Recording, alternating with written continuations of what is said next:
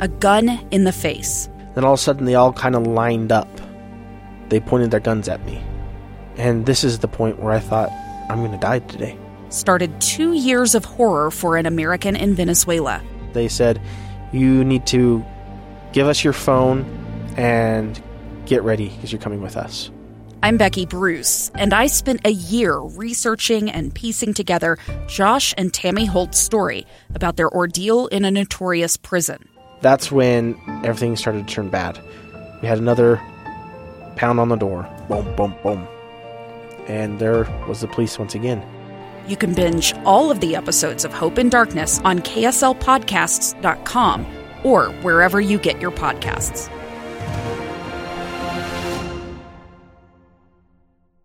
In today's episode of Project Recovery, I was always the one that was going to go grab another beer or go grab a little more weed, and everybody else seemed like they were kind of at their level and they were content. But I never really felt like I had that stopping point. make sure you listen to the end. Find us on Facebook at Project Recovery. We'll have that and much more coming up.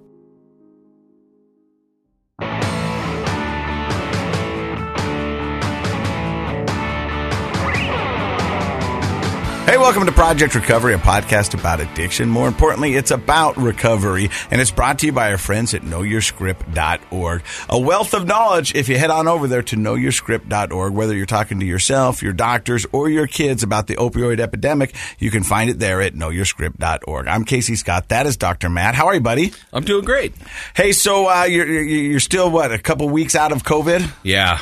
Yeah. Are you, are you think you're a long hauler, or do you think you're doing better each day? I'm I feel like I'm mostly better. Occasionally I'll feel a little wave of that fatigue that seems unnatural. Mm-hmm. Um, but but I am almost 50, so it could be that. You know, and one of the things that happens when you get COVID is you lose your taste bud and your uh, ability to smell. Right. But you've never had the ability to smell. No, I was ahead of the game on that. I lost that when I was in my 20s. And so, uh, But I think I don't think that I don't think COVID affected my ability to taste things. so. all right. Yeah. So no, I'm doing good. Thanks for asking. So the first part of the show, we kind of check in with each other. That's what we just did with you. And uh, now I get to tell you what's going on in the world of Casey. Yeah. C-money. Bring it on. So it- it's interesting because I, I don't plan themes for my weeks, but sometimes themes just occur. Oh yeah. So last Sunday, we're the lovely Leslie's. She's making a Sunday dinner, Nice. What'd you make? Me- Mexican lasagna. Oh, Mexican lasagna. Yeah, instead of tell me about that. Instead of noodles, it's tortillas. Uh-huh. There's beans, there's meat, there's corn, there's cheese, there's some. I mean, it's just it's amazing. that sounds really good. so afterwards, we're getting in the car, we're driving back to the house. I got all three kids in my car, and I very rarely have all three kids in the car because my oldest can drive now, and she's got a boyfriend, and she's kind of in those teenage years. Right. So I really cherish those times when we're driving because I get all three of them in kind of a confined space, a captive audience. you Yeah, I love that too. And so we're driving, and I don't know how it comes up, and maybe it's the music or whatever, but Bowden, my youngest, goes, Dad. I go, yeah. And it's my favorite when he goes, hey, Dad, because he says it at least 10 You know he's times been a day. thinking something. Yeah. Hey, Yeah. Dad. And I just know something's good's going to happen. Yeah. Hey, Dad. Yeah, bud? Um, what's a buzz? He wants to know what a buzz is. Okay. Like, like when it comes to alcohol Oh, okay. and drugs. I was know? thinking haircuts for some No, reason. no. no. I don't know. Well, well, I host a podcast called Project Recovery, so Yeah, I knew makes a little more sense. I knew where his head was, and she's like, "Hey, what's a buzz?" Yeah. You know, and then he wanted to know, and then we started this open conversation. Where do you hear that? I- I don't Like, know. Just at school, maybe get a Yeah. buzz on, or or, or something, or why would you do that? Why well, you know why drink? And you know, and maybe I said, "Well, to catch a buzz." oh yeah, You know, and he's like, "Well, what's a buzz?" Yeah. And then I had the hardest time describing what a buzz was to a ten year old. You know, and I said, I said, yeah. That, I said, that might be really hard. I said, it, I, I- I guess it's it's kind of where you, you, you feel good and you don't think and you don't really have a care in the world. yeah, And he goes, but why would you want that? And then I had a hard time describing why you would want that. because when you get old, life's hard. But uh, but but a lot of people. You know, No, I know get into it at young, and, Yeah. and, and and and it got me thinking of you know the last episode we did where you know if you sat somebody down who was getting ready to try heroin for the first time and said, "Hey, it's it, the feeling's amazing. I'm not going to lie to you, the feeling's amazing." But at the end, it's going to take everything you are. Your own. life's a total wreck. It, yeah. You still want it, but that's not how you know. And so we, we, we had this great conversation about alcohol, about weed, about drugs, why people do it, and, and all that other stuff. And and it was just a it was a good conversation. And I wasn't really prepared to answer a lot of the questions. Yeah. but I did the best I could. Kind of off the cuff, right? Yeah. Actually, what's really cool about that conversation, and it sounds like the way you handled it is, in the old days, they uh, the the kind of the prevailing way to talk to kids about why not to use drugs and alcohol was fear based. And it wasn't true, actually. They would say things like, "Oh, it's horrible for you know, you'll feel bad," and you know, lie about you know, and and some of it's true, some of it's not true. But there there was never an ad- addressing the reality of the fact that initially drinking or smoking weed, doing drugs, there's a reason that people do it, and it makes you feel good. I think personally, and I've read some things that back this up. Um, it's better to give them the full picture and say, kind of like that, where you say, like, listen, you know what? There is a reason people drink, or there is a reason people smoke, and this it makes them feel like this for a little while, but then all this baggage, all these consequences typically come with, you know, and you and you can use yourself as an example. You like Divorce, look at look at my life, job, yeah, rehab. yeah, it wrecks your health. I mean, there's all sorts of things. Accidents are more common when you're high or drunk. All these kinds of things. But if you if you hold back on telling them the the true stuff, then guess what happens? When they go to a party and they try a drink for the first time, You they're lied like, to us. They're like, "This is awesome. My dad was lying to me." You know, What else is he lying about? yeah, and then they don't figure out until they're experiencing those negative consequences that you weren't lying. You were just leaving out a big part of the story. So that so I told you about the theme. So then two days later, my phone rings and I pick it up, and it was a friend of mine that I went to college with, and uh, she's married to one of my best friends, uh, and and there's this group that still hangs out together, and uh, you know for the past thirty some odd years. And she goes, "Hey, what are you doing?" I go, "I'm just watching NCIS because if I'm not working, that's usually what I'm doing. Really? Seeing what Gibbs is up to in the team, Sure, you got to know uh, that. And she goes, "Hey, um, we all got together and we were wondering if you would come and talk to our kids about the dangers of drinking and drugs." Oh, really? And I go, "Is there a big problem?" They go, "No, but they're at that age now where their kids are a little bit older than mine, where they're 17 to maybe 21." Yeah. And Going to just- parties, friends are using. Yeah, we've tried to talk to them, but they just don't think that we're cool or hip, and we don't understand. Right. But you're all over Instagram and Facebook. We need some you got- C-money you action got down in this Yeah, you piece. got this podcast. We think they will relate to you. Would you be willing to come sit down and talk with them? And I go, you betcha. I go, but you know, the thing is, I've got to be real with them because they're going to know if we're holding something back. So I got to tell them how I know you guys and that Mm. I've partied with you and all this other stuff. So you guys have got to be cool with that. What did they say? They go, yeah. Okay. Yeah, good. they go, yeah, we, we, because we've been trying to tell them that, and and, and, and, and they've seen us at, at family parties, and like we still all get together as a, a graduating class, or most of us graduated class type deal. you know what I mean? We we get together, and, and there's drinking involved and stuff like that. But they go, I just think it would be really good to come from somebody who's had a certain amount of success and had it all taken away. yeah, I mean, uh, your story is maybe a little bit more interesting to them than whatever their parents would have to say. But I also think that I, I they know because I've been around these kids most of their lives that you know they've seen both sides of it. Mm-hmm. They- and, they- yeah. And, and for me to sit down and go, well, this is the Yeah, thing. had they ever maybe seen you at your worst? oh, I'm sure they have. Yeah. I, I mean, not ma- at my worst, uh, but, But- but in rare form. In rare form, okay. Yeah, you know what I mean. Where we got a little out of control. Where Sure. that guy's bananas, Dad. Right. you know what I mean. That that kind of conversation. Your friend Casey's a little goofy. Yeah. right. And so I so I said, you betcha, I will sit down and talk to him. Cool. So so uh, so the theme of the week is talking to our kids. And Well, op- honestly, like the full picture. The so full have you picture. got, you haven't gone yet? I haven't So- gone yet. I'll come good? back and let you know. Okay. But I said, but everybody's got to be on the same page. Yeah. If, if you guys are lying to them, or uh, this is not going to work. But if I can sit down and, and, and, and, and talk about it honestly, Well, I, I relate to that because I mean, you get a little full disclosure with your kids. Sometimes it's maybe Scary. Scary. Well, it's always scary. I think it's sometimes it's embarrassment of your own behavior. You don't want to model negative things. Sometimes you just kind of want to protect them from the reality of life in certain ways. But non if you don't give a full disclosure about something as important as drugs and alcohol, sex, those sorts of things, you're not doing them any favors. And, I, and it takes us back to one of our uh, favorite extremists, Rob Eastman. Yeah, we love the Rob. And uh, he will tell you, I'd rather prepare my kids for a war than protect them from a war. Because chances are, it Definitely sounds like a Rob you know what I mean? Chances Yeah, are yeah. the war's coming, whether or not. And if we're not protecting them and preparing them, then we're not doing them any service.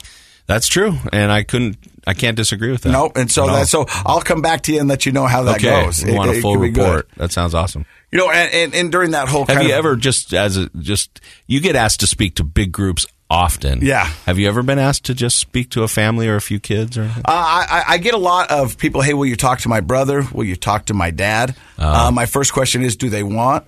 Do they to want talk me- to yeah. them? Do they know I'm going to talk to them? Yeah. And usually the answer is no. And I go, I can't do that. I can't just surprise. I get that too, I can't surprise somebody. mental health reasons usually they're like do you want to go talk to my brother who has bipolar and won't get treatment and i'm like not if he won't talk to me Yeah, I mean, Yeah. if, if they go, if, if if they call me, I'm gonna go. Hey, I would love to sit down and pick your brain. Let's do this. Yeah. But if I'm gonna just show up at lunch, i think that's one of the cool things Kate. i don't i don't want to like get your head any bigger because your hat's on you know Yeah. but um, one of the things i have admired about you in recovery and this was this is you before as well but like it, you're always willing to give of your time to help somebody out and and i think in recovery that's been uh, invaluable to so many people but this the truth is, it helps me more than it helps them so much. Well, it, I think we could stop comparing that because it helps you tremendously and helps them tremendously. Yeah. It's just different, you know. Well, the story we have for you today is an amazing story. I met this guy two weeks ago at that gala that I attended and Ken spoke at.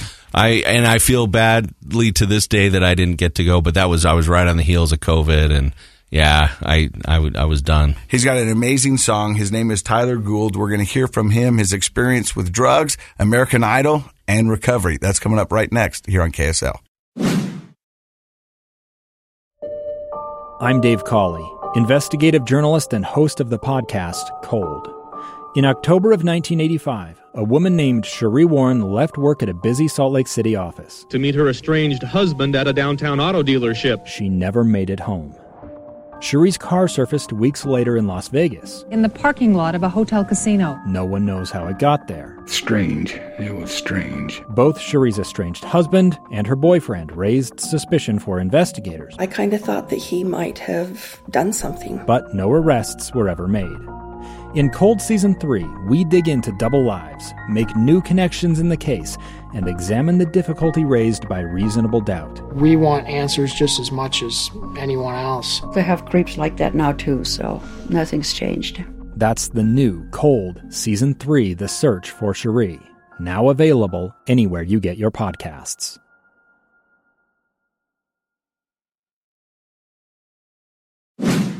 Hey, welcome back to Project Recovery. I am Casey Scott. That is Dr. Matt Woolley. He's a clinical psychologist. Our guest today is Tyler Gould. Tyler, how are you, man? Doing wonderful, Casey. How are you this morning? All right, Tyler, uh, we teased a little bit about you uh, before we take, took the break, uh, but let's just really, before we get into your story, you spent some time with the American Idol people. Yeah, it was a, a little a little short visit with them, and it, I was back in 2007. I was 15 years old, and that was kind of my first um, my first try at getting into some bigger realms of music, and went through three rounds there, which was just awesome, awesome experience. And, and you brought your guitar today. We're going to hear a song you you wrote. It's called uh, "Tainted." Yes, Uh, and it's a pretty amazing song. I sent it to you guys earlier so you could get a Oh, taste of it. But before we get to the music and the American Idol and all that, where does the story of Tyler Gould begin? Awesome. Yeah. So I uh, was born in Bellevue, Washington, just out of Seattle. Um, and I grew up in Orem, but my family is originally from Hawaii and uh, got to spend some time down there as well. But grew up here in Orem, you know, a pretty uh, typical Utah childhood, I'd say. Had a great childhood, awesome parents, grew up LDS, um, played sports, football, baseball, became a swimmer later on, and just, you know, I had an awesome childhood. That's kind of where where it all got started. How many siblings? I had two sisters. Um, one unfortunately passed away a few years ago, um, but I had a little sister, and I have a little sister and an older sister who uh, her name is Chelsea. She passed away now. So. I'm so sorry for your loss. Um, where does your story begin? I mean, uh, did, were you? Uh, you said you had a pretty good upbringing, uh, pretty normal high school experience.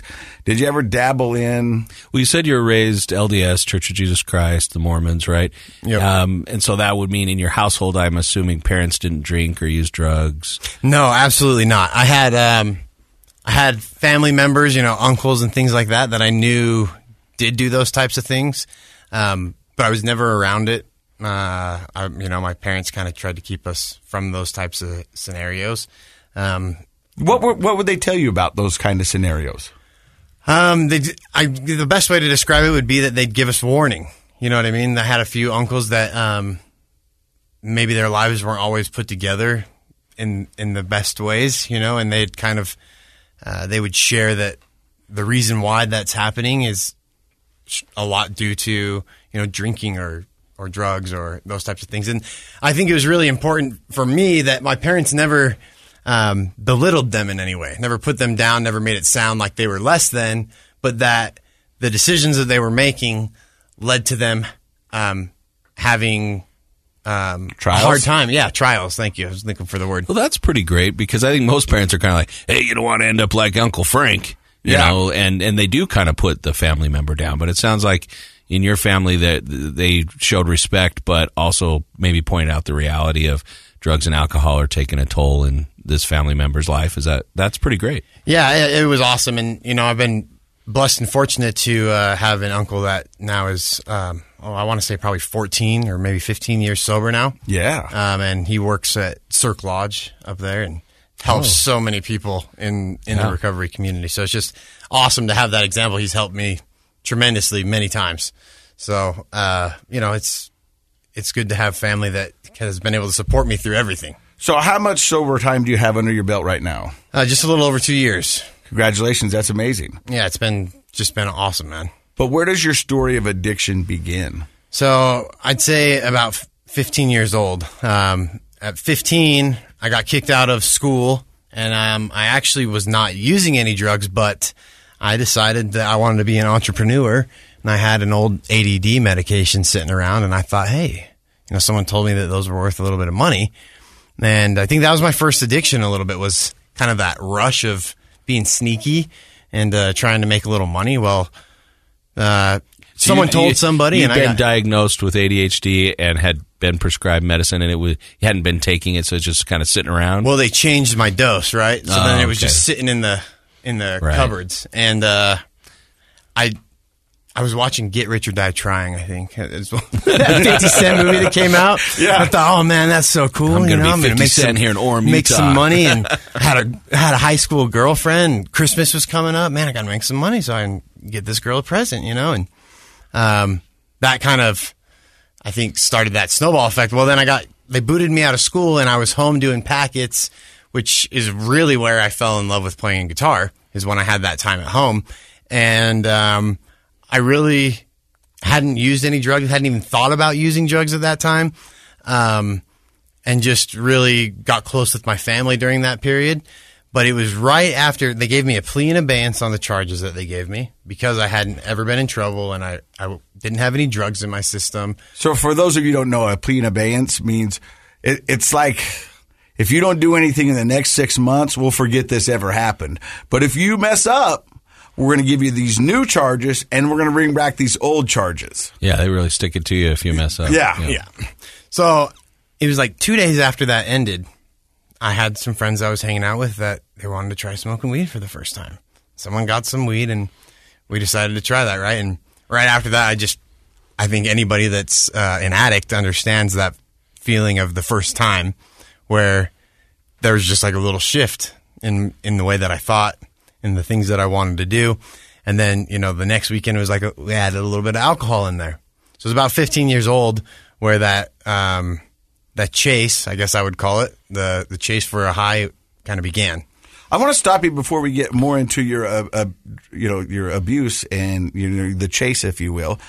But what he said something very interesting before he did this. He goes, "That was my first addiction was into the lifestyle, or into the money, or into." Right, I the, was just I'm laughing a little bit because I'm I'm realizing uh, you're our first guest who's ever gotten busted for selling drugs before he ever used drugs. I'm hoping that my wife doesn't get mad at me for divulging that little part of my story. no, but I think I think that's that is a very insightful thing you said that Casey's Yeah. picking up on that that there was actually a, uh, there was something enticing that like that whole like being Well, it's mystical. being It's kind magical. of a, a little It's- gangster Yeah. and, and and doing something cool like that Doing and being something that I shouldn't be doing. subverting the law breaking the rules right I well, mean and it started before even just like the money thing. I had some friends that lived right around my house, you know, right around the corner who were non-members, and they got to go snowboarding every Sunday, you know, and they were out doing all this stuff on Sundays, and I was like, "Mom, Dad, they've invited me to go. I want to go." They wouldn't let me do that, right? And I just was like, I'm missing out on some things, and there's um, something in my head, or my uncles would come into town, and they'd all go stay up at my uncle's cabin. But and I wanted to go with some of my cousins that were, you know, they were ten or twelve years older than me, sure, but I still wanted to go. I'm like, why can't I go be a part of that? And because they're probably drinking up there or whatever, you know. And um, my parents were trying to protect me from being around that stuff, you know, at that age. But I always had this desire to want to do that, and I loved to be sneaky. I mean, you ask, ask my mom or dad, I was always doing little sneaky things, and they always caught me. Always, my mom That's could just parents look do. at me Yeah. and know that I'm doing something. You know, Yeah. She's still that way. Like I could never hide anything from my mom. My wife's even better at catching me. So, so two days after you end your plea in abeyance for the drug charges, where you weren't actually selling drugs, but anyways, um, you smoke weed. You said your first time you felt it, uh, something shifted in your body, the way you think, the way you felt, and what you wanted. The next week you added a little alcohol, and it sounded like after that it was some kind of just off to the races. Yeah, after that, it was like I dove head first into the lifestyle. Um, you know, everything that they kind of thought I was doing that I got in trouble for started to become more of a reality. You know, I, I was doing all these things that people already had assumed that I was doing. And I think because there was that assumption that, oh, this kid probably is doing that stuff because you heard what happened, it was easy for me to just be like, well, I'll just embrace it. I mean, that's already kind Lean of the it. label, right? I mean, yeah, I'll just embrace it full heartedly. And, um, and when you're that age there's something cool about being the bad boy right yeah, of course. And, you know, it got to a point where my parents told me, you know, um, I'm breaking all the house rules that you can imagine, right? Um, having my girlfriend over there, you know, past the time that she's supposed to be or whatever it is, you know, having, I- I'm sure they knew that I had, you know, substances in the home. And my dad and me started to argue a lot more. I didn't want to go to church. I didn't want to do this. I didn't want to do that. And he kind of got to a point where he said, and um, and I love him for it because he was definitely trying to help me. And he's told me, you know, we've got a standard that we live by in this home, and you need to abide by that while you live in this house. And I said, well, I don't think I can do that, so I don't think I can live here. And he was like, well, you know, that's your decision. And I don't think he ever thought that You'd go I was it. stubborn enough, right? And so I took off, man. I took off, and it was not for very long at first. I went and kind of hung out at some friends' houses or whatever, and then um, when I had my first car, uh, it was a can't remember what year. It was probably a 2001 uh, Mazda 626. I ended up sleeping in that thing for a pretty good amount of time, man, and had a little camp stove and a gym pass. I'd go shower and, and whatnot. And eventually I, uh, I ended up moving in with my uncle. it got a little bit too cold. But the back of that car, man, I, I birthed a lot of my songs and, and a lot of, uh, you know, who I, who I became over time. how old were you when you said okay dad and you left I was 16, um, 16 years old. And And how did you feel like 17. like in retrospect obviously you recognize your dad was trying to help you and you love him for his efforts uh, which I think is a very you know that definitely shows you've processed that experience and and whatnot but uh, how did you feel at the time like when your dad's coming down with all these rules and stuff Um, I had watched him help my uncles through numerous things, right? Um, and always seemed to be supporting them and trying to do that. And although I know now in hindsight that he was trying to do the same thing to me, and I wouldn't allow him to help me, right? Because I just didn't want to listen to anybody. Um, at the moment, I felt like, what the heck, Dad? You know, or Mom, what? You guys can support them in this, and but you can't. You can't support me. You can't accept me for who I am. This is who I am. You know, and thought my whole identity was wrapped into that those behaviors. When you know, in reality, that's not the case. But um, I don't think I ever blamed them um, or was upset or angry with them. But I had a lack of understanding. What was the hardest for me is why am I this way? But they can't accept that, right? Mhm. And it wasn't that I was blaming them for anything. I had siblings at the home. You know, they're trying to protect them and their standard of living, and um, ultimately they were just trying to help me. You know, but it was tough. It was tough for a little bit. Yeah.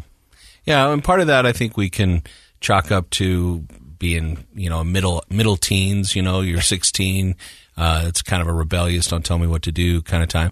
It also sounds like maybe there was an aspect just of your personality. You like you said you love to be sneaky, you love to push the limits, all that kind of stuff. So, uh, it's sort of a perfect storm for button heads with a parent. And Yeah, Yeah. absolutely. And we get along great now. I mean, and uh, we have for a lot of years. You know, even through some of my uh, lowest points of addiction, they've always been right there to support me. So you move in with your uncle. Yep. How's that go? Um, it was it was a lot of fun for me. I was living right up at Provo Canyon on the river. You know what I mean? Right next to that rock that everybody swims at. Um, but he was a huge support for me. You know, somebody that I could lean on, and he knew that. Um, you know, we were breaking his rules probably too a lot of the time. But at that point, it wasn't really. We weren't doing anything crazy per se, right? So Um, just, I, I guess the kids would be social drinking, social Yeah. using. Yeah, absolutely. At that point, it hadn't got its claws into you yet. Um, I think it had its claws in me because I was always, I was always the one that was gonna go grab another beer or, you know, go grab a little more weed, and everybody else seemed like they were kind of at their level and they were content. Um, but I never really felt like I had that stopping point. You know, it was just kind of like until Off button. It was time to go to bed, or because I got put to bed. You know what I Yeah, mean? yeah. Um, that was the stop point for me, and it was just kind of always. what was always that happening with school at that time, high school?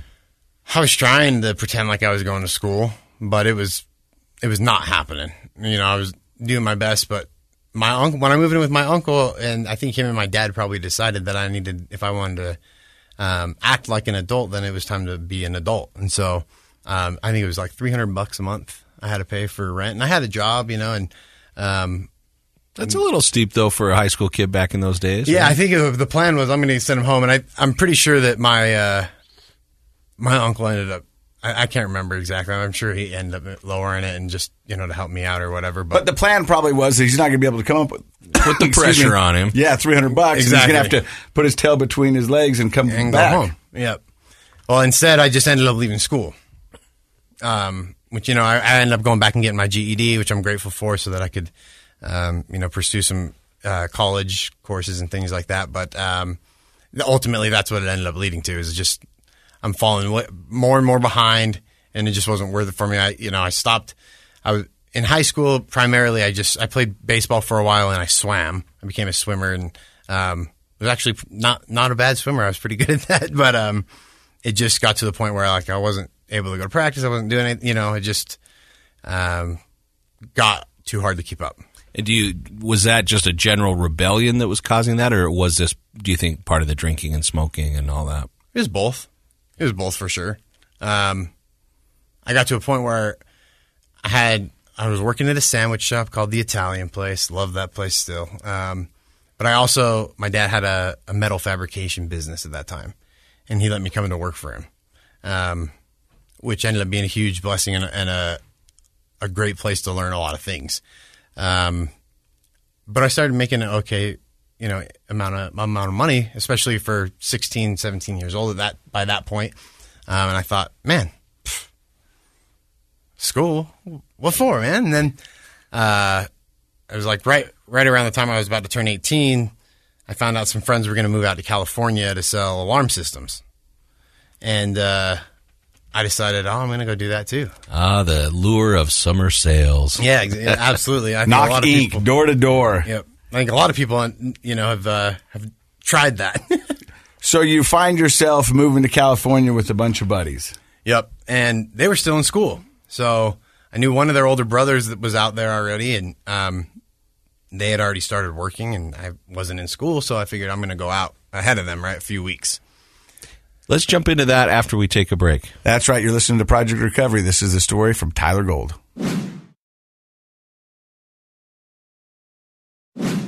So you're headed to California. Yep. And uh, you're going to go out two weeks in front of your friends with some older, older, older kids, I guess. Yep. Well, and you know, keep in mind, I'm going to California to Corona, California. Yeah. So in my head, I'm thinking California, man, I'm gonna be right on the beach. This is going to be so good, and you know, it's going to be so much fun. Suntans and bikinis. Yeah. I get out there, and Corona is not like that at all. If anyone's ever been to Corona, California, Right, right, right. and I'm like, what is this? You know, and uh, but I had a lot of fun, and everybody's older. You know, people are having parties and drinking and, and doing whatever. Long story short is, the first night I'm there, I get into my new apartment. There's no sheets on the bed. There's no, you know, nothing. They told us that they provided an apartment that was furnished, right? So I'm thinking stuff's going to be there, and that's not the case. And of, immediately, I'm calling my dad. I already didn't have enough money, right? That I don't got sheets, I don't got anything, and I'm thinking, what did I just do, dude? I'm over my head.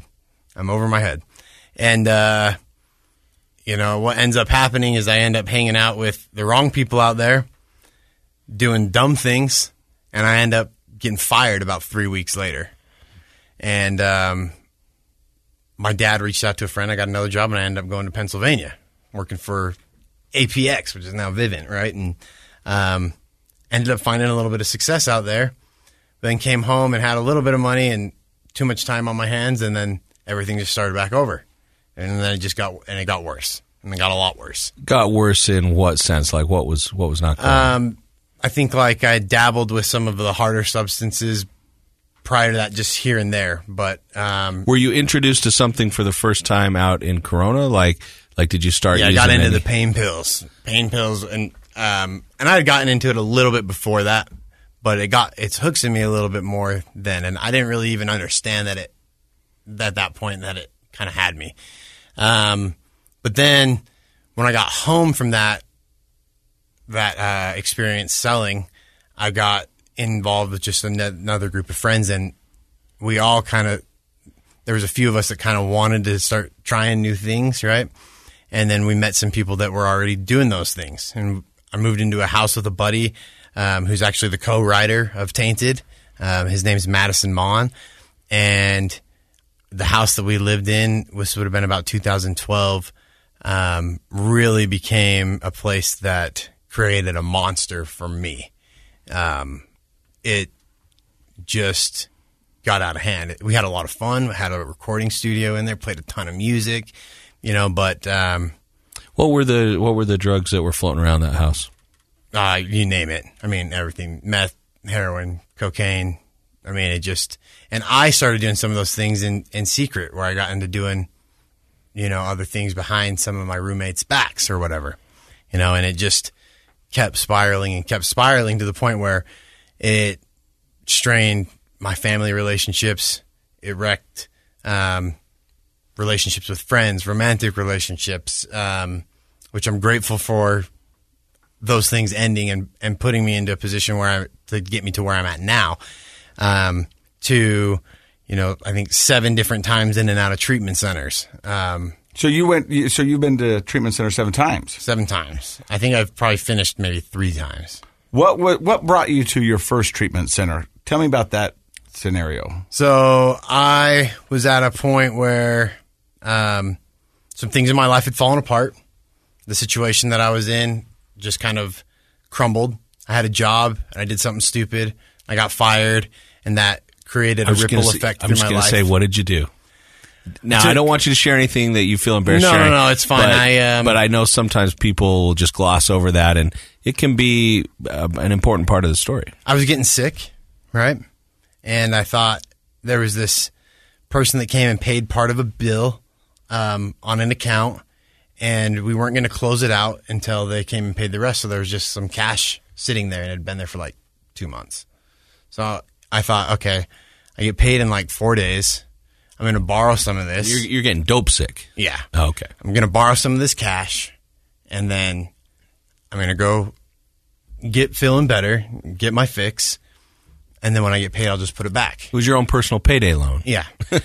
well, it just so happened that the next day, the manager decided to just close that account and write it off.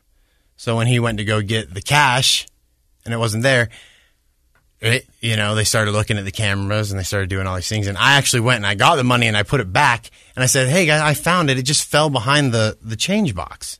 You just weren't looking hard enough.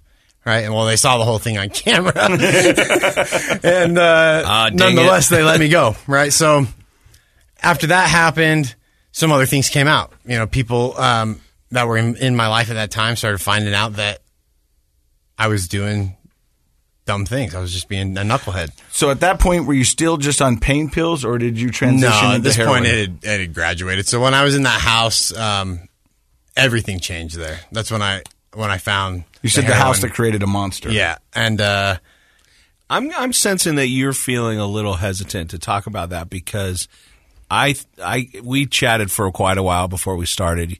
I can tell you're a really nice guy, a good person, and I think it's probably hard to think about the things you did that hurt other people in your lives or the dishonest behaviors. well, it's that, and then you know I've got um, I've got kids now. I got stepkids that are older. They understand things. They know that I'm trying to be in the public eye and that I'm pursuing those things. And some of those things are details that like I don't feel in a public setting are so important.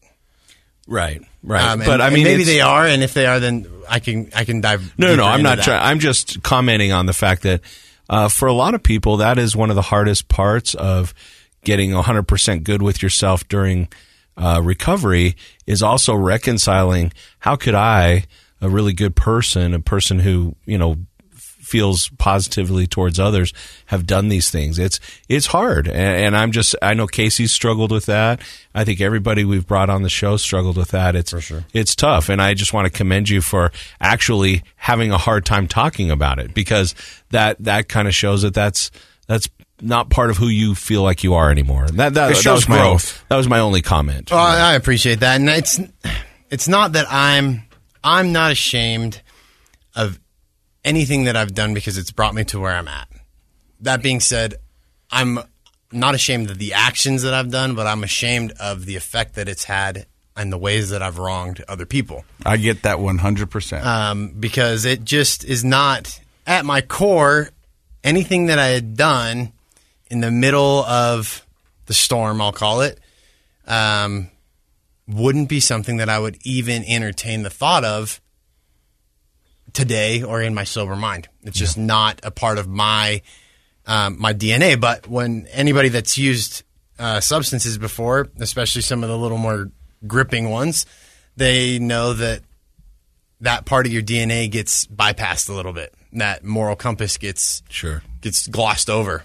Well, I like what you've said a couple of times, and that is that you don't regret those things because they brought you to where you are today, and, and that's one of the most healthiest, most healthiest. Uh, Yeah. that was. it- I Don't failed- look to me for I think I got a B plus and Yeah. C in English or something, but um, it, it's a it's such a healthy place to keep your focus because uh, regretting the past. I mean, what can we do about it, right? And people who focus on the past have a lot more depression. But being in the present and accepting that, hey, maybe I'm in this good place because I grew from some of those bad experiences. Well, not only that, but I mean, it's connected me with. Look, this is how I met met Casey. You know, this is how I Right. met you. Is because of those experiences, and I've always felt this way. That not only just through my music, but part of my personal, um, I guess, goal and mission in life is to be able to grab onto some light that's out there in the universe and be able to take that into places that needs it the most. And I don't think I would be able to do that just by if it would have been just me observing some of my family members struggle through those types of things or my friends struggle through those types of things because I wouldn't fully understand that pain and that struggle and that hurt. And I wouldn't fully understand what it's like to be tainted. And that's where the name of that song came from is from feeling that I was just a little bit different than, especially in this, in the community that I grew up in. Right. So let's not focus on the seven rehabs. Let's focus on what you learned from each and every one of those rehabs. Because, you know, we've had people in here that have been to three, five, six. I think the record is 12. Um, you know, but every time they go, I learned something every time. I wasn't ready for the message or I wasn't ready to, you know, to start my road to recovery, but I did learn something there. So I'm assuming you learned something in all those recoveries. Yeah, absolutely. I'd say the first couple um, was uh, I only went because my parents agreed to come and bail me out of jail if I would go get help, right? Which is, is That's- a that's pretty common story. story. Yeah, yeah, everybody. And, and I did not want to be in jail. You know, I don't think anybody does. Um, and so that was what got me there. And I left like two weeks later, right? And then I went back and then I did the same thing again. And finally, I said, I think the only way I'm going to be able to do this is if I get out of state. And um, that was it too probably easy somewhat of an just to run home, right? Because you got friends and people around. Absolutely. And, and some of that was probably an excuse to be able to go somewhere new. I love to travel. I love going new places. And, uh, I, but each time I did learn something new. Not only did I connect with more people, um, and learn that, um, that connection is so important.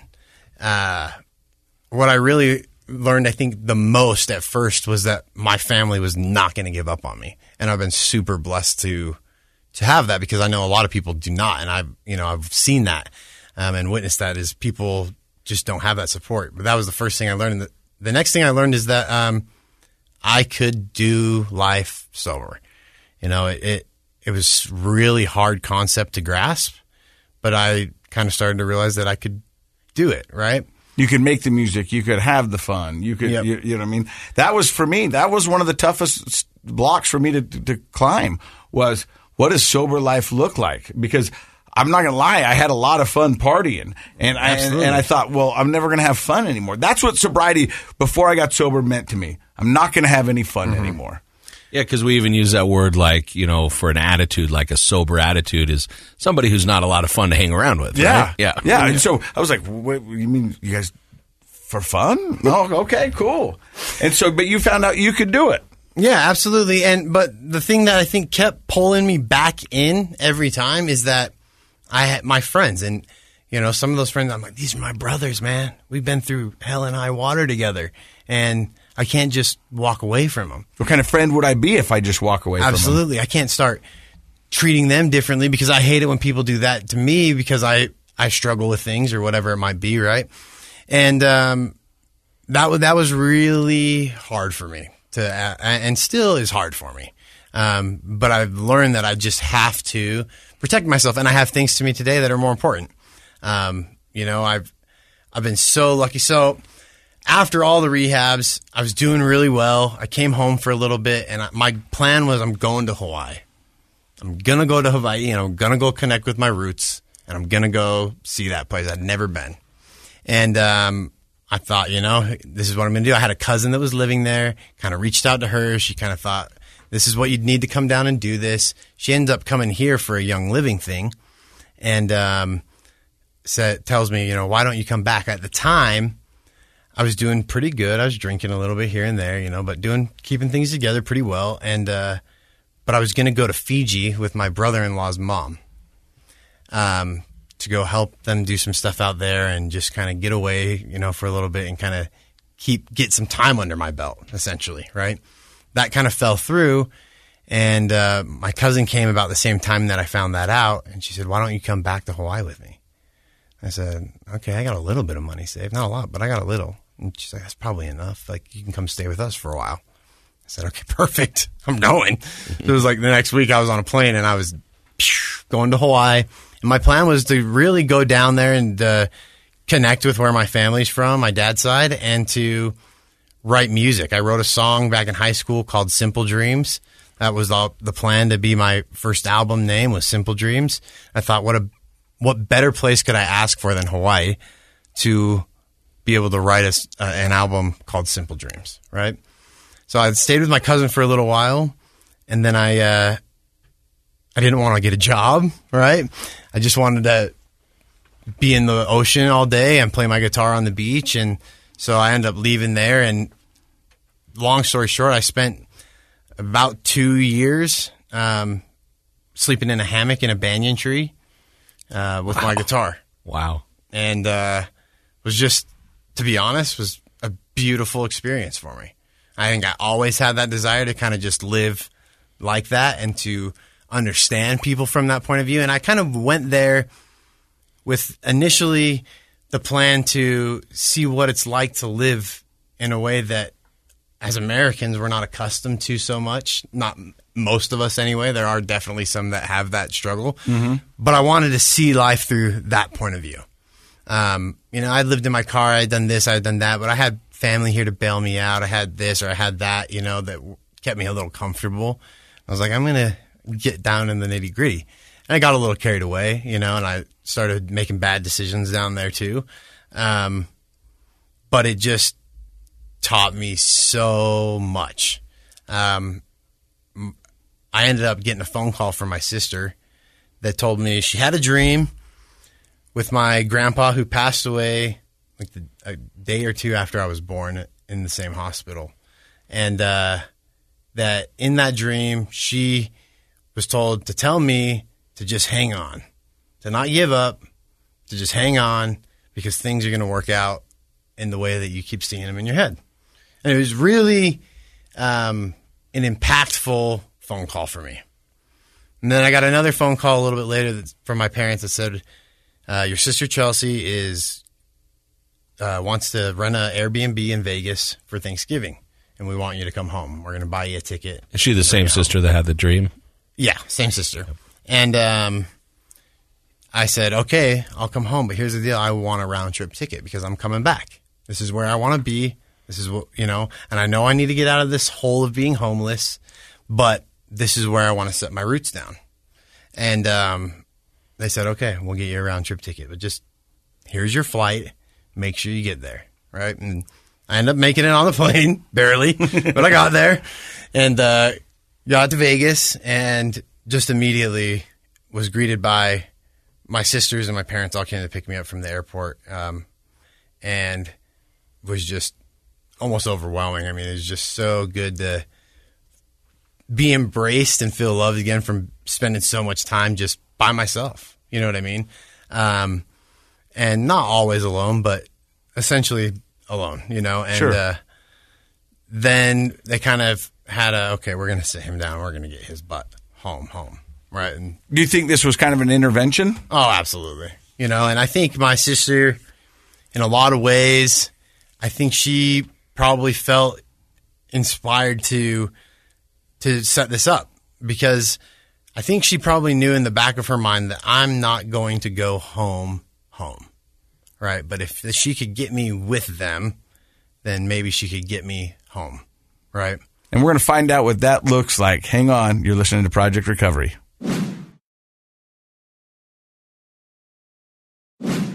So your sister's job or thought was if I can get him to Vegas, I can get him home. Yep. And they sat me down. They told me, dude, what are you doing? You had some time under your belt. You came home. You were working hard. You were keeping things together pretty well. And you just kind of gave up on it. You know, you just got too antsy. You went to Hawaii before we told you you should. And uh, you just kind of gave up on trying. And, um, you know, I had every excuse that I could think of on why that wasn't the case. Um, but ultimately, I told him, I think I'm ready to come home. My dad's like, well, I don't know if we're going to take you. you know, they set this all up and they're like, yeah, I don't know. Like, you know, and, and I don't blame him because, and I, I don't know if that was the plan ever or if the plan was originally to even let me come home or if it was just to kind of see where I was at. But he told me, he goes, I don't know if we can do it again. You know, how many times have we brought you back home and have we helped you and have you wronged us. You know, things go missing. You know, you're doing things in our house that are against our standards. You're bringing friends over there. You know, it makes your sisters that are at the house feel uneasy. You know, and um, I don't know if we can do it. You know, and, and I don't, and I wasn't mad at that. And you know, of course, I'm like, well, it's not, it's not going to be like that this time. It's going to be different. You know, I'm going, I'm going to be better. And um, and I came home and um, I was a little bit better. You know, uh, being in Hawaii gave me a lot of time away from opiates.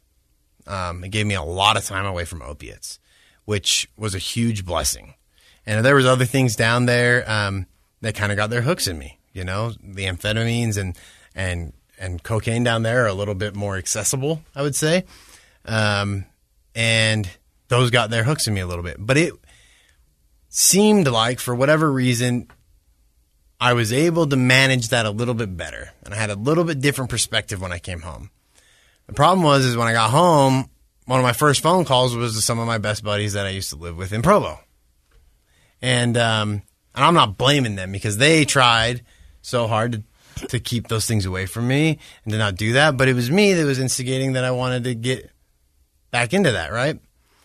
And I started to kind of just here and there. I was really cautious. I was really cautious at first because I knew, I just knew better. You know, I, I'd been given enough tools through my stints at treatment centers and from my family and from therapists and counselors and mentors that I knew what I was doing was slippery. And um, then my sister Chelsea, who was the one that arranged for me to come home in, in a lot of ways, passed away. And I just got shattered. I mean, was just devastating. And uh, can I ask? excuse me. Can I ask what caused her to pass away? She had a lot of health issues. Um, all growing up, that brought me really close with her. Um, you know, because at the same time that I was home in that junior high, high school age that I got kicked out of school, she was home because she had health problems. So we were both home together for over a year, and that really brought us super close together. Um, and you know, my my little sister, I have to say, my little sister Hannah, she's always been the one that was like, I knew wasn't judging me or or like mad at me. It was kind of like my little ride or die, and supported me through so many things. And my older sister was the one that always caught me, always busted me, always coming in the window, whatever it was. Um, but her health issues just, she had, I mean, three open heart surgeries. Um, and at one point was having like 100 seizures a day. And then there was a lot of years that went by that she was doing really well. And she had a little baby girl and was married. And um, she just slipped away one night. Wow. Don't really know why. Don't really know what happened. Um, and that devastated you. And it just tore me up, man. It just, I mean, my whole family, of course. It was unexpected. We had no idea. Um, and, and I kick myself today because she, she had an old MacBook Pro, right? That she told me she would give me and I could make a few payments to her for a few hundred bucks so that I had a, a machine to record music on. And, um, I called her one night and she said, "Yeah, you can come by and get it." She barely had a voice.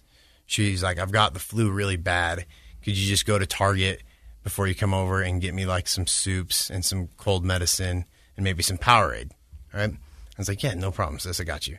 So I went over to Target, and for whatever reason, while I was there, I just felt like I'm going to buy a bunch of things, like maybe you know my brother-in-law likes Reese's. I'm gonna get him some candy or whatever. I'm going to get a whole bunch of ramen noodles and you know all this stuff. And I just kind of started loading up the cart. And it wasn't a whole bunch because I didn't have a lot of money, but it was more than what she had like asked me to get. And I went over there and I called her. and I said, "Hey, I'm here." Her building was kind of secure, and so I called her. Should I, you know, should I come up? And she's like, "Well, I'm so sick. I don't want you to get sick, and baby's asleep, and I'll just have Devin, which is my brother-in-law, run it down to you."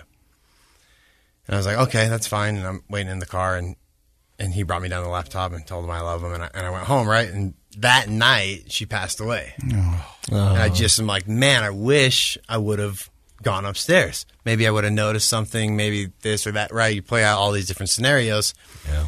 And, um, you know, as I went through that, I started to really kind of slide downhill.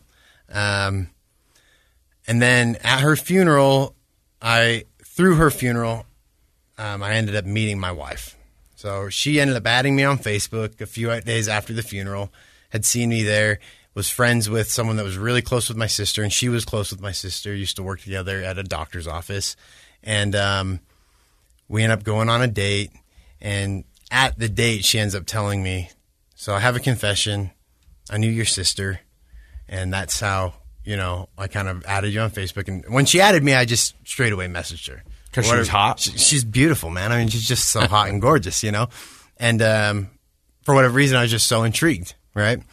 And um, well, not for whatever reason. There's plenty of reasons. She's just gorgeous, and uh, we end up going on a date, and we end up spending a whole bunch of time together right after that. And as I started spending more time with her and less time with other people, I started to put a little more distance in some of those habits that I had picked back up, but that I I was hurting, man you know, and um, I end up just sliding back downhill, you know, and I, and it just I get back into doing opiates, and um, she busted me. Busted me. You know, we're starting to date pretty serious at this point, and she busts me.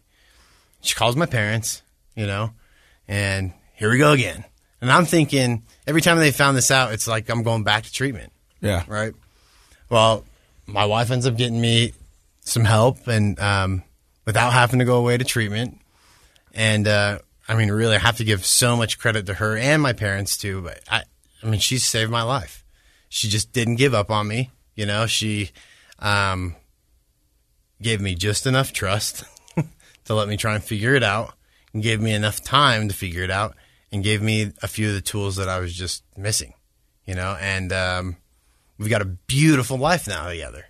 You know, I've got So you didn't go back to treatment, but I think it's interesting to know what you did do. Like she gave you trust and she was supportive, but were there was there more to it than that? here's the biggest difference for me in this time when I've gotten sober and every other time. The first thing is I was just so burnt out of the lifestyle. Sick and tired of being sick and tired. Absolutely. I mean, beyond, right? Even when I started to slip up again, I was like just in agony every time I'd slip because I'm like, what am I doing, dude? I know better than this. I just know better. And I don't really want this, but it, I get it. But it's it's just burying other things that were going on, you know. And I think some of that was the other thing was to just face head on that that's who I was, that I had problems with that, and that was had been my coping coping mechanism for so many years, and I had to learn some other things. So I dove heavier into my music, and I dove heavier into my relationships, and I I started working harder. You know what I mean? I got instead of just working on music, I got a job. You know, and I I started working, and um, I th- think the other thing that really was a huge shift is I started to see myself in a way that I felt that I deserved more than what I was letting myself have. I stopped letting these labels and all this um, negative energy just hang on me and started remembering all the things that I envisioned in, while I was in Hawaii and all the plans that I had made and all these things and realizing that I'm supposed to do those things and I'm supposed to have those opportunities. And there's nothing wrong with that. And there's nothing wrong with the things that I've done. And it's just time to make a shift, right? And I, I tell people when I'm having hard days, you know, and, and little things here and there that, that just keep, keep me safe. And I surrounded myself with people that wanted to help me and that I could trust and I let them help me. That was that, I think humility was the biggest thing that made that shift for me was I just finally got humble and I just finally started to listen a little bit. Yeah. I think that's a big deal. Well, it represents a total shift in thinking about yourself, and uh, it. I think you use the word humility or humble, but I think it's also just kind of a new reality. Like you, you are, you know, we've said it. I say it all the time: thoughts, feelings, behaviors, how you think about things has a direct influence on how you feel, and those feelings determine our behaviors. Right? That's how we all live, and so that's all fine and good as long as the thought process is healthy and grounded.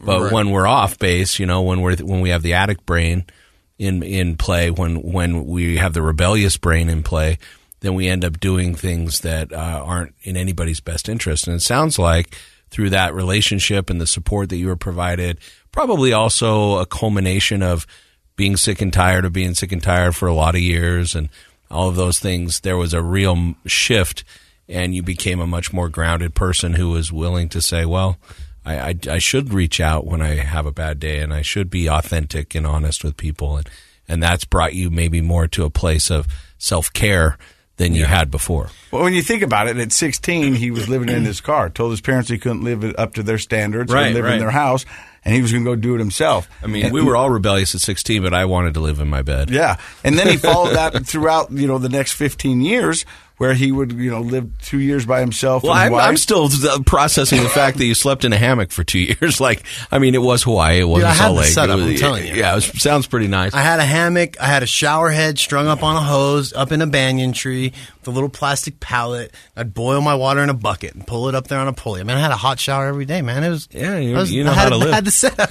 but, it took you. it to- takes a toll on a person after a Oh, while. yeah, all man. that It was, it was just kind of only fun for about un- three weeks. unfocused living is exhausting, right? And so you dove back into your music. You got yourself a job. You got married, and recently you just brought a little baby girl into the world. Absolutely. So first, I had the opportunity to be a stepdad, which has just been a huge blessing.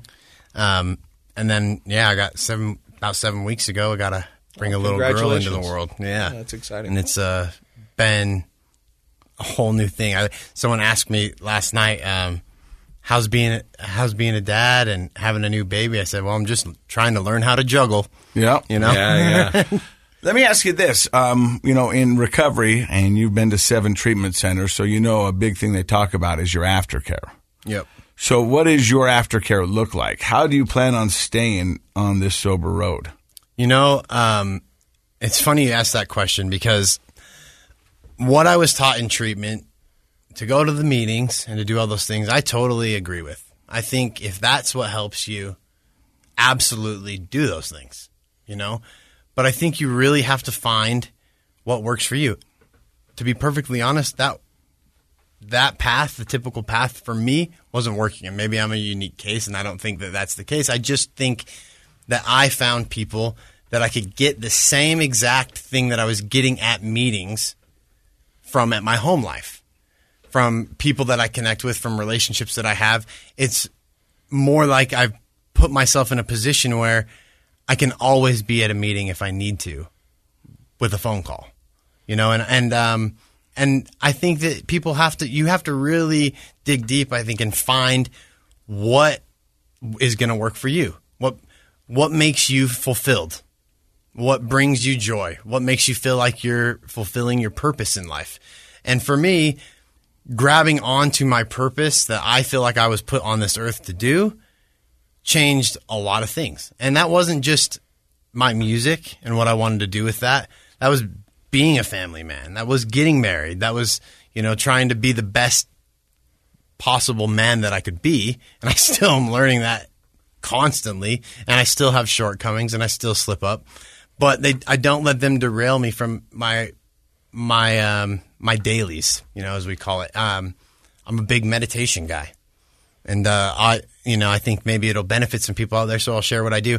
There's a meditation called the I Am meditation by a man named Dr. Wayne Dyer, and I haven't been as good about doing it every day, but I try to do it at least a few times a week while I'm at work, while I'm in bed. Um, it's been a really powerful tool for me. Um, meditation has changed everything for me, um, and I still have a hard time sometimes disconnecting from my own personal uh, agendas to take the time to tune into other people's agendas.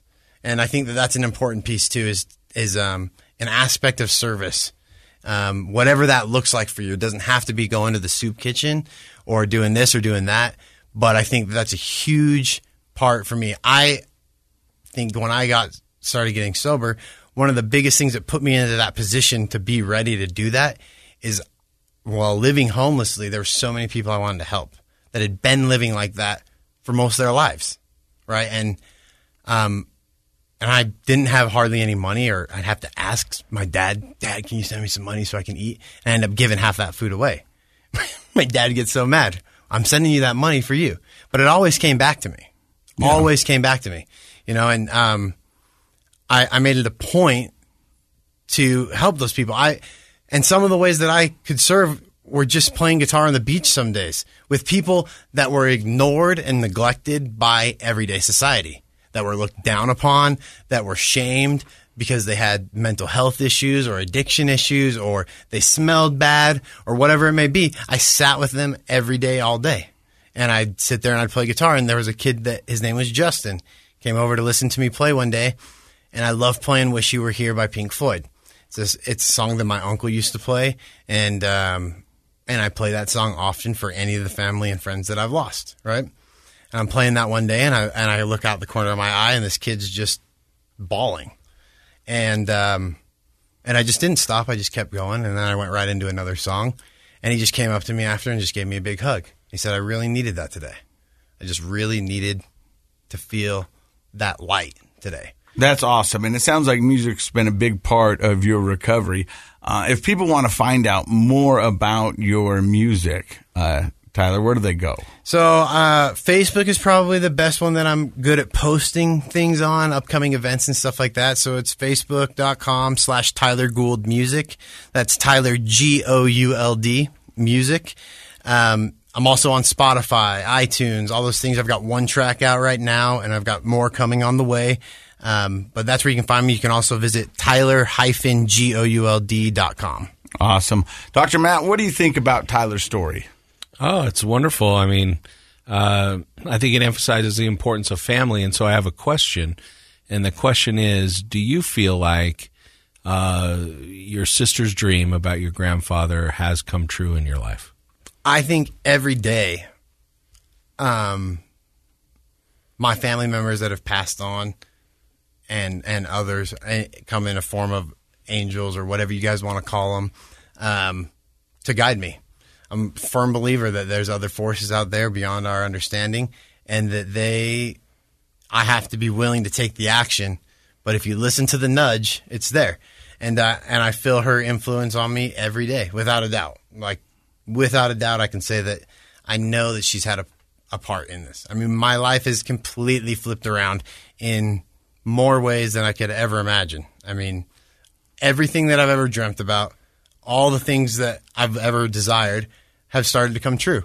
And I don't say that in a way to brag or to um, puff my chest out in any way, but to just let other people know that it's there for the taking. But you have to let your mind and your whole soul see it first. You've got to let your mind go there and believe it full heartedly and those things will start to and you have to recognize when you're given a little puzzle piece to get you to that next step. At least i have to and i can only speak from my experience but there's so many times that it's like the most minor little thing from like with for music for me right? My wife talked me into going to an open mic night one night and then walking across the street to a record shop and i ended up playing there and i ended up meeting somebody that's made everything come true just from walking into a record shop called platinum sports and music memorabilia down in Provo. I mean, the person that I met there changed my entire life in the course of my career and in many personal ways too. Uh, and you just have to be willing to listen, I think. I love that. Listen to the nudge. I think that's a good thing. That should be the title of your next album. There you go. That's a good that's a good idea. And just before we get going, I think the other thing is really take the time to care and, and listen to other people that need help. Don't be afraid to reach out and help someone because I think anybody that has a little bit of light in their heart, I think that their purpose is to carry that light into dark places that don't get it. And to let, even if you know that that person maybe never is going to do anything that you advise them to do, even if you know they're going to spend that dollar on something stupid, sometimes that stupid thing is the only thing that keeps that person from killing themselves that day or from just being in absolute agony. And I think that that that, that's why people are here. We're here to help one another get to wherever it is that we're supposed to be. And I think if you're not doing that, then you're not going to be where you need to be. And I and I also think that you have to take the time to make sure that your your house is in order. You know, if if your house is not in order, then you're not going to be able to help anybody else. And and I just think that helping other people, whatever that looks like, is a huge key of not only being sober, but just being happy and feeling fulfilled in life. I love that. We often say uh, you can't fill other people's cup if your cup's empty. True. Tyler, thank you for stopping by. We do appreciate it. Uh, stick around because we're going to release one of his songs right here on the feed. You're listening to Project Recovery, brought to you by our friends at knowyourscript.org. And don't forget, Project Recovery is what, Dr. Matt? It's a KSL podcast. Amen. All right. How's it going, everybody? My name's Tyler Gould. I'm about to play an original song for you called Tainted, which was written by myself and a friend of mine named Madison Mon as we struggled through addiction and our own vices. And is for those that feel that they struggle with the same things, I just want you guys to know that you're not alone. This one's called Tainted. I hope you enjoy.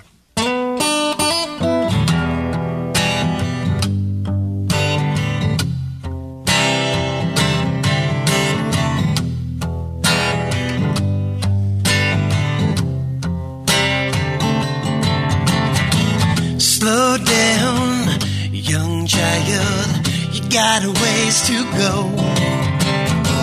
You spent your whole life digging yourself a hole. Well, I climb like you climb those walls now, like I can't get out.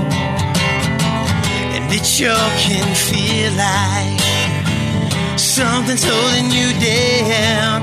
Am I tainted by the things in my past? Tainted, yeah, yeah. Am I tainted? Are you tainted? Are we tainted, man? Tainted by the things in my past. Now, why would you go and do the same as I? Cause it's no life you get high just to get by. But I found myself doing it most of the time. I ruined my life with a pinprick. Think I learned my lesson when I lost my uncle to the same. Always the same old game. The scars on my arms rip her apart. And she can't sleep cause I can't sleep. And she knows that I've been coming out hard. I kick and I push, go back to my bush. And there's no limit to the things that I push. Yes, I'm on one. But I love this stuff that I'm on. Well, come on, son. All that echoes in my thoughts. Well, I'm tainted by the things in my past. Tainted, yeah,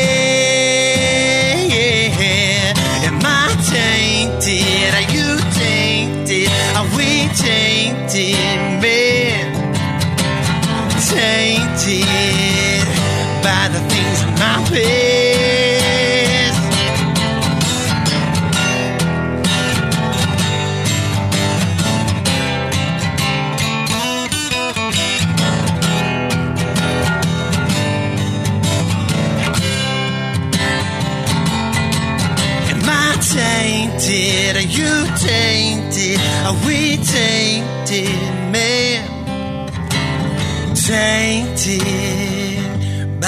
Things in my past.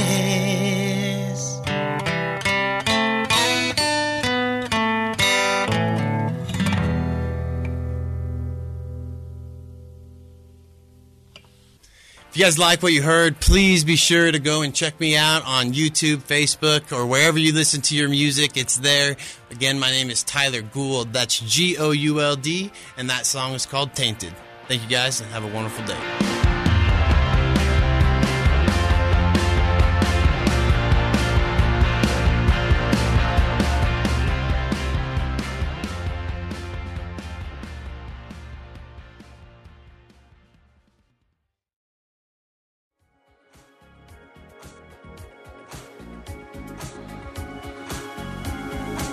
Contents of this program are for informational purposes only. The program is not intended to be a substitute for professional medical advice, diagnosis, or treatment. Always seek the advice of your physician, licensed therapist, or other qualified health provider with any questions you may have regarding a medical condition. Never disregard professional medical advice or delay in seeking it because of something you've heard on this program.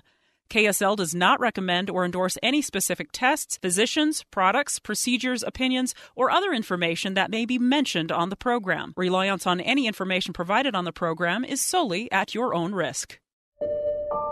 I'm Dave Cawley, investigative journalist and host of the podcast Cold. Don't miss Cold's new season three, where I look into the unsolved disappearance of Sheree Warren, a woman last seen leaving her job at a Salt Lake City office in 1985. Police cast suspicion on Sheree's estranged husband and boyfriend, but never made any arrests or recovered Sheree's remains. Find Cold Season 3, The Search for Sheree, anywhere you get your podcasts.